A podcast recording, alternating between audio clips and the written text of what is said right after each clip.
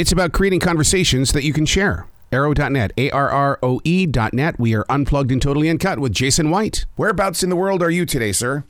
Uh, Indianapolis, Indiana. Oh my God! It's not even uh, nine o'clock there yet, right? It's it's just becoming nine. 10 o'clock. We just sprang ahead an hour for some ridiculous reason. Oh, so you're on the same time schedule as we are here in the Carolinas, then? I believe so. Yeah, you're on Eastern time too, correct? Yeah, absolutely. Yeah, yeah. We're the only part of the state is in Central Time. Heaven forbid the entire state be on one time zone. They have to split it up and make it unnecessarily complicated. And that in itself is a reason to write another book, sir. That's right. well, you've got the Masters of, of Dragon Metal. This this is a new kind of magic for your readers. Uh, it is, yes. I think part of the concept is in in the world we live in today, magic is gone. So there are basically just scraps of it that are remaining, and that's what the the heroes of the story have to do. Is they have to kind of use some of those relics that have those charges of remaining magic. You know, this this sounds like the making of a video game. It could be a cool video game. It would be a cool cartoon or movie, or there's none of that will ever happen, mind you. But it's for all of those things. So now, when when you write a book like this, that where do you put yourself physically to be able to step into the imagination? Because there's so much content and junk going on around us at all times. A book like this, you've got to go into a zone. Yes, and luckily with COVID, I was kind of forced into a zone, so I found myself working from home, as many people did, and it was during that time I would just before before work and after work, I would just kind of sit on the love seat in my living room with my laptop on my lap, and I would just write. Uh, whereas before, I would be using that time for commuting. I kind of stole some of that time back for writing instead. But just curl up on a couch with uh, with some coffee and my laptop. That's that's my zone. now, now, when when you put your fingers on that on that keyboard and stuff like that on a computer, how did you keep the perfectionist at bay? Because it's so easy to go back and erase a, a paragraph. Uh, it it is. I think I actually I was reading the third Dune book, and in that Dune book, there's kind of a, an extra from the author where he talks about his process for writing Dune, and I kind of used that for inspiration. He talks about how he, when he writes or when he wrote, he didn't let himself think about commercial success. He didn't let him think about anything other than these are the themes that I want to focus on. And then, so these are the themes I'm going to write about. And he would just kind of go. So I kept just thinking back to that and just trying to focus on um, getting the words out onto paper and not thinking about whether the words made sense or whether the words would be entertaining. Just get it on the page and just go go go. Well i'm glad you said that because one of the things that i've learned as as a writer as well as as talking with a lot of authors and things and that is is that you guys actually started off as being brilliant readers. And there there are listeners who are readers that could easily become writers but they need the inspiration from people like yourself. Yeah no absolutely. I think if i think if you're someone who reads frequently then you have the potential to be to be a writer. I, th- I think there are a lot of there are a lot of authors who who post things online. Maybe they don't necessarily plan on ever publishing a book. Maybe they just write short stories or, or even fan fiction, but it's done brilliantly. Um, and that's because they are at, at their heart they're they're they're readers, they're consumers, they enjoy stories. So, what was your inspiration to go for the YA readers? Because I mean, you talk about loyalty; those YA readers are going to be there all the time for you. They, they are. I think that's just where that's probably where I'm I'm most comfortable in terms of my writing style. I'm not quite sure why, but I, I obviously I enjoy young adult book series myself. You know, Harry Potter, the the Shadow Hunters, those types of stories. Um, and a lot of times in YA stories, they they take place in these fictional dystopian worlds, which I I'm a big fan of. But I wanted to kind of take a look at the dystopia of the world we live in today. I mean, there's there's sickness and war and and death everywhere. It's just as bad as you know district 13 in the hunger games or, or some of those types of places so i kind of wanted to take the dystopia idea and just kind of tilt it on its head a little bit you're a master at writing fantasy based on reality. I mean, that, that seems to be the hook of your song, which is what I mean. And with with the reader inside their imagination, it's, it's got to really you know pulsate something. Uh, well, thank you. I, I think, yeah, I, I, I really try to make it kind of cinematic in scope. I mm-hmm. think a lot of the feedback that I've been getting so far from early reviews is that they can kind of see the story through a lens. It feels like I'm watching a movie in my head. So I, I really try to kind of get that kind of cinematic experience in writing as much as possible to try to really make it connect and, and move in the mind of the reader. Jestin is a foster child. Was, was, was it the lockdown and COVID that, that got you to go, you know what? I, I'm feeling kind of uh, trapped and alone. Um, I think I'll, I'll create a character that'll feel the same, but I'm going to I'm gonna say that he's a foster child. Yeah, well, trapped and alone is kind of my natural state, my natural state of feeling. No, just kidding. But um, no, it wasn't COVID that kind of took me in that direction. I have just always, in, in, what I read and what I write, I've just always found the stories of foster kids to be um, just just relatable, yep. something that has always caught my attention. And when you think about a lot of the popular characters in young adult fiction, a lot of times they are orphans or, or foster kids in, to some extent. So it was kind of a, a no-brainer to make the the character be be an orphan who is someone who could be easily. Uh, I, I, think we all, even if we have happy parents, I think we can relate to the stories mm-hmm. of feeling lonely, feeling abandoned. Um, that's something we can all relate to, regardless of whether we're we're orphans or even have a, a, happy family. Dude, I was that kid that wanted new parents. I was ready to, you know, fire those guys. Get me some new parents here. I I don't know what it is I don't like about them, but I just don't want them. No, I hear it, man. I was the same way when I was a kid. I I grew out of that phase, and I, I obviously love my parents now. They were um, they were always good to me, so I was lucky in that regard. I wouldn't have said that at the time, but you know, hindsight and all that.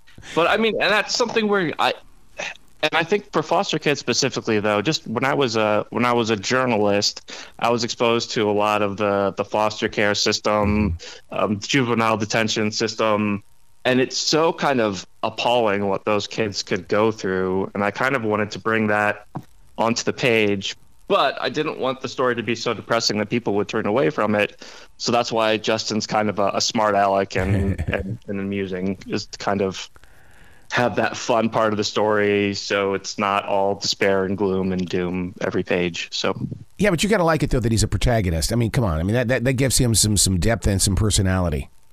Oh, absolutely. I think he he's a very interesting character to me. He kind of um, I, I plotted him out. I plotted out his backstory, but he very much just once I start writing, his story takes on a life of its own. And I think going back to some of the early reviews that I've gotten for the book, a lot of people really, really enjoy his character. They enjoy his complexity. They like that he hates bullies. They like that he he's not some kind of special chosen one. He doesn't have a special destiny. He's just he's just a kid, um, and a lot of people seem to relate to that. So I'm I'm excited with how he turned out. He hates boys, but yet you've made him a part of the LGBTQ community. Yeah, absolutely. And I did it in a way where I didn't want to make that.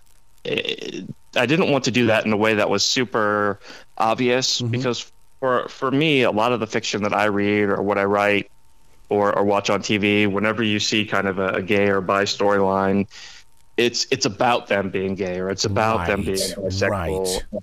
And I kind of wanted to have a story where it's not about him being gay. He just is. He's just a he's just a guy who likes other guys. Mm-hmm. So and and he's not him struggling with that isn't part of the story. He's he's struggling with a bunch of stuff, but you know his sexual identity it's it's not really about that he just he just is who he is see i love that i love that because you're you're right it this way we're not taking our eyes off from the true story here we're putting focus on what what is going on mm-hmm, mm-hmm. yeah absolutely uh, and i and that's kind of what i wanted to do was normalize normalize the lgbtq side of the story which it's still important to have that representation but i didn't want to distract from the main story of of the book so i think that's that's spot on. Readers are going to discover this thing called dystopia. My God, that's that's such a great word. Say that again. Dystopia. It's such a great word. I mean, no. re- is it dystopia? Dystopia? Is it? I mean, what what what's what's the action in this one? I say dystopia. Okay. So, and, and I think the setting of the book is it takes place in it takes place in our world. It's mostly in Chicago, but in our world, um, the battle of good versus evil is over. Evil won, and that's why everything sucks. That's wh- that's why there's corruption rampant everywhere. That's why there's That's why there's war and fighting. And there were these three great schools of magic that operated in secret that um, I try to make the symbolism very obvious that I'm referring to religion. Hopefully that came through. But they were supposed to be fighting against the forces of evil, but instead they fought against each other and they kind of allowed evil to creep into our world and um, kind of separate our world from from magic. So and and as as much as you talk about with you know that, that you've made it modernized and stuff like that, there's still ancient secrets. There's twisted monsters. I mean, there, there's things in here that I mean, any age can step into this book and go, "Oh, this is all about me." Uh, absolutely, and that's kind of what um, that's what I was aiming for. I tried to make it not just focus on one particular thing. So you've got you've got some Babylonian monsters, you've got some Judeo-Christian demons, there are kind of elfish creatures in there. It's it's kind of an I think of this series as a whole as an homage to all the things that I love about pop culture. Mm-hmm. So whether it's you know there's some supernatural and Buffy in there. There's some Japanese anime and some Power Rangers in there. There's some Oliver Twist. There's it's just a uh, it's it's it's a story that I would like to read, and that's kind of what what my goal was. Um, so to your point, I think absolutely there are things that you know some of my some of my early reviews have come from adult males who have really liked the book. Some have come from I've heard from some younger teenagers who really liked it. So I I try to make it so there's something for everyone. So let's think like Shark Tank here now. Let's say that Mr. Wonderful is talking to you and he's going to ask you that question: Are you at Comic Cons? Are you promoting this at in areas where the where where new readers that didn't know are going to reach out and and and grab your book? So I'm not promoting at Comic Con yet. My goal is this is going to be probably a seven book series. Jeez. My goal, yeah, it's going to take like the next decade of my life, but that's yeah. yeah. I've already finished. I've already finished the second book, and I've started on the third. When I say finished the second book, I finished the first draft of the second book. So now it's with my editor, and she's looking through it. So it'll probably take a few months to finalize. But anyways, I, I digress. My goal is to start going to Comic Cons and Gen Con, and here in Indianapolis we have something called PopCon after the second book. That that way it's clear that it's it's a series. Right. I have more established. Right. Um, maybe have some short stories out at that point. For now, I'm just kind of focusing on social media, podcasts, blogs. Um, I've got my own website up, uh, news articles, those types of things.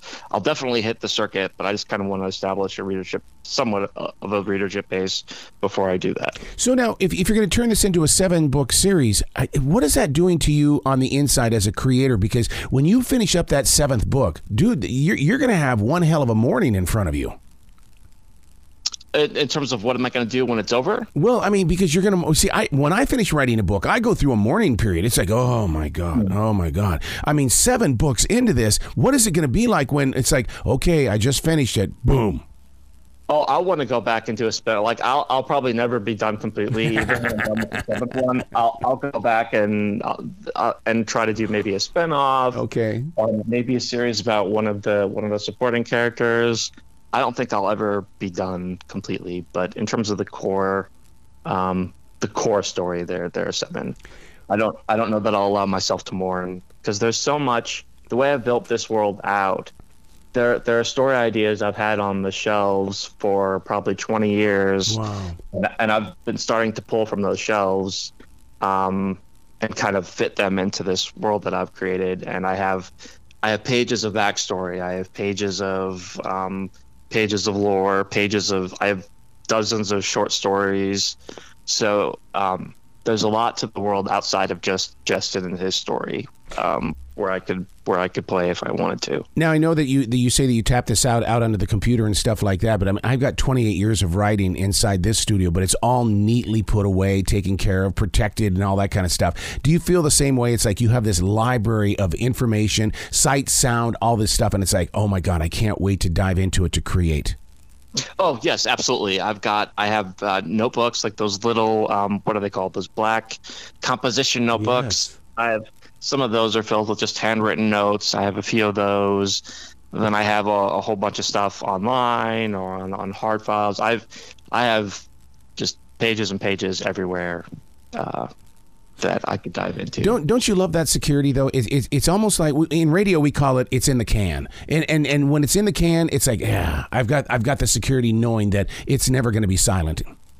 Yes, but there is that security, but there's also a little bit of um, not anxiousness that comes from it, but um, what's it called when you you have trouble deciding on something and sticking in that direction? Oh yeah, uh, oh yeah. The, decider anxiety. I, I can't remember what it's called, but it's it's hard for me. So right now, for example, I think for the main story for the main series, I'm good and I'm focused, but I'm trying to figure out what to put in that short story collection and I keep going back and forth. I keep saying, okay, yeah, this story would be good, but then I'll change my mind the next day. So having so much, it's hard to kind of distill that into what I want to use for any given project. Um, so it's kind of a double-edged sword, but that's okay. That makes it fun. That goes all the way back to the original topic when, when I said uh, the perfectionist. How do, how do you silence that perfectionist? Because that perfectionist wants it done right. Right, and that that can only be done at certain times of the day, which is early morning before your brain has time to kick in, and late at night when your brain is exhausted. I cannot write in the middle of the day at all, just because I all my mind will be firing off in a thousand directions, um, and it's just it, it it's no use trying to get anything done from a writing standpoint. So I was I was writing stories while while before you got into radio. What about you? Because you talked about your journalism and stuff like that. Were you writing stories then, and was the journalism nothing more than than just your writing voice? You just found a different platform because you're still sharing stories.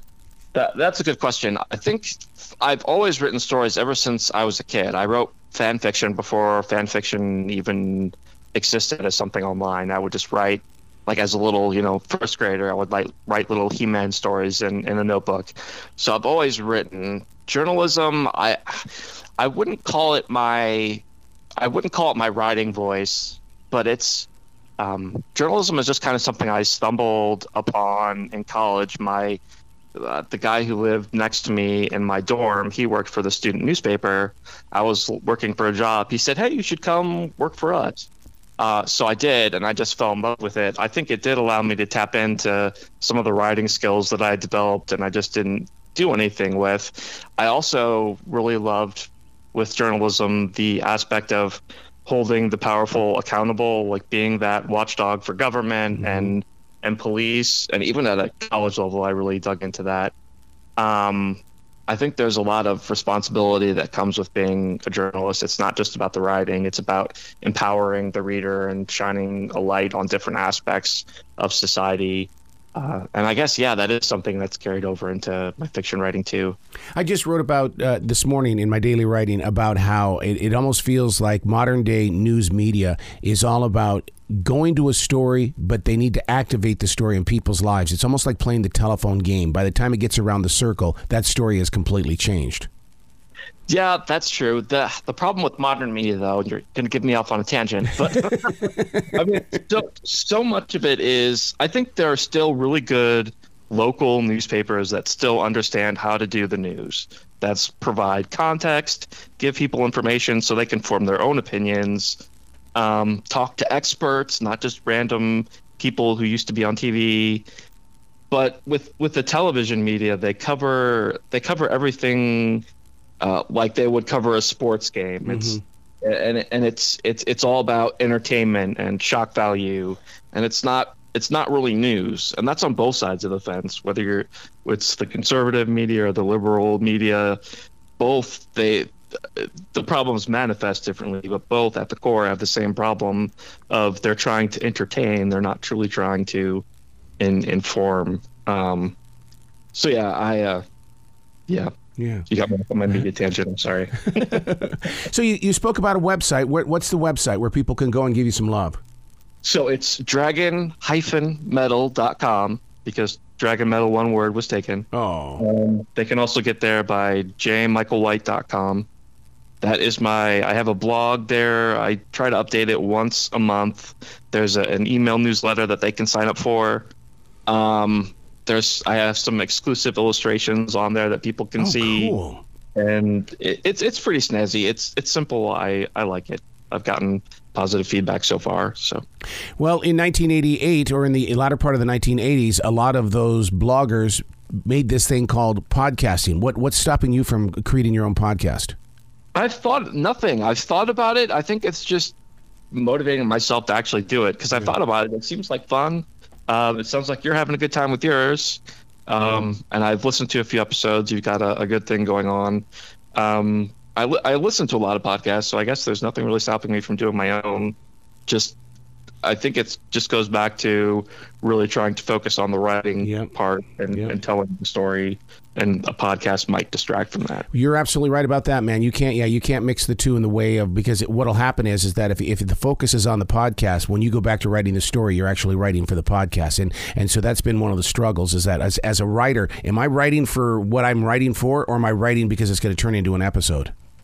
Yeah, that's a good point. Is that is that kind of how is that how you kind of have experienced it with your with your professional endeavors? Well, what happened? To, yeah, I was a blogger first for radio because I'd I'd been in radio, and then as as uh, iHeart started to downsize and stuff like that, all of a sudden the only thing I had was was writing and producing commercials, and it was like, no, I need the performance. I need the performance. Well, where am I going to get the performance? And I go, oh my god, I write. I'm going to take from the writing, and not only that, but I'm going to talk to those that also write, those that create music, those that you know create books and things like that. That's where I'm going to go because I'm going to get to the soul of writing.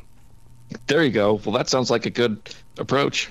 And you certainly have you certainly have the podcast voice going for you. Ah, it's not my voice. This is this is trained by 43 years of program directors. It's it's, it's them sitting down with you, going, um, "Now, Arroe, I need you to say this way."